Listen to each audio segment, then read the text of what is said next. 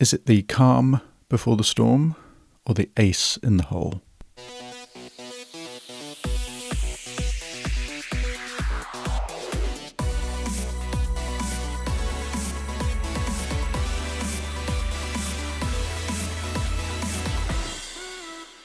Hello, and welcome to this week's Urgent Bite, brought to you by the Royal New Zealand College of Urgent Care. My name is Guy Melrose, and today I wanted to touch on a couple of things I read in the June prescriber update that I think are worth sharing. Sometimes CPD opportunities arrive via inspiration from all quarters, and sometimes they do not. This week, I simply decided to read the last couple of prescriber updates from MedSafe and in doing so noticed something of interest. And that's it. I've tried to think of a way to anchor this information such that I find it easier to remember, but I cannot come up with anything that makes sense. So, in the words of Roy Walker from the TV show Catchphrase, I will simply say what I see. So, the June 2023 prescriber update has two interesting things to consider for urgent care clinicians. The first is a reminder that all suspected or confirmed cases of anaphylaxis related to medications must be reported to CARM, the Centre of Adverse Reactions Monitoring. When I reflect on this information, I consider the fact that we will often refer patients with anaphylaxis for observation in the emergency department. So you might argue that we would not need to report as we're not discharging the patient home. But this is assuming that the ED clinician will do the report. The reporting process includes patient identifiers, so even if a subsequent report from ED is submitted, CARM will be able to link the information. The prescriber update has links to the online forms, so I think we should all be looking to complete one of these when we suspect a medicine related anaphylaxis. The article goes on to discuss the Brighton collaboration case definitions for anaphylaxis, so it's worth reviewing these as they help in determining the diagnostic certainty. Also of interest in the article is the statistics around causative agents.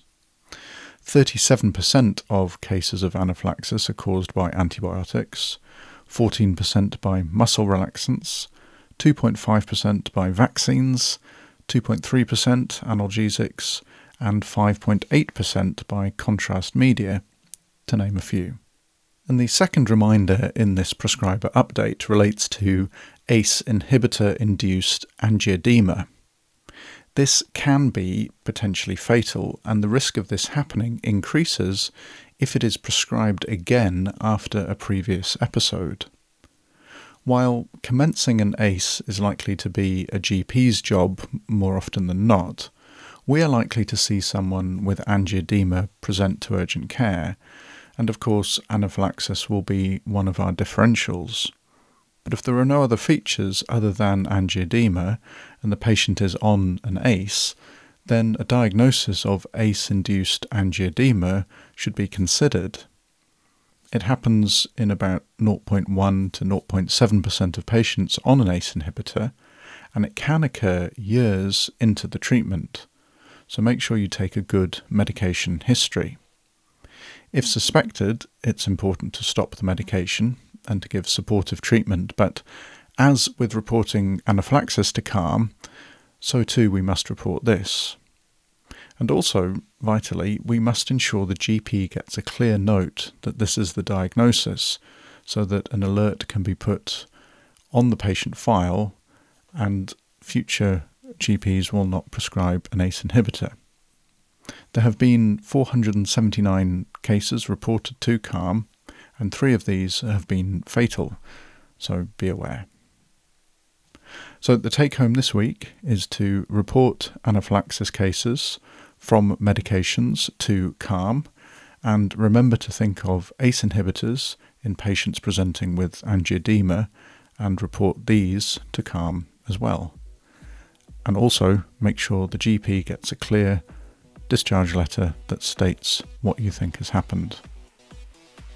I've linked to the prescriber update in the show notes. It's definitely worth reading, and it links to the pages that you use online to report these incidents.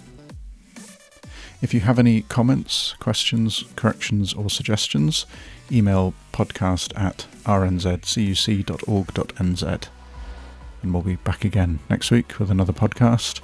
I look forward to seeing you all then. But for now, thanks for listening.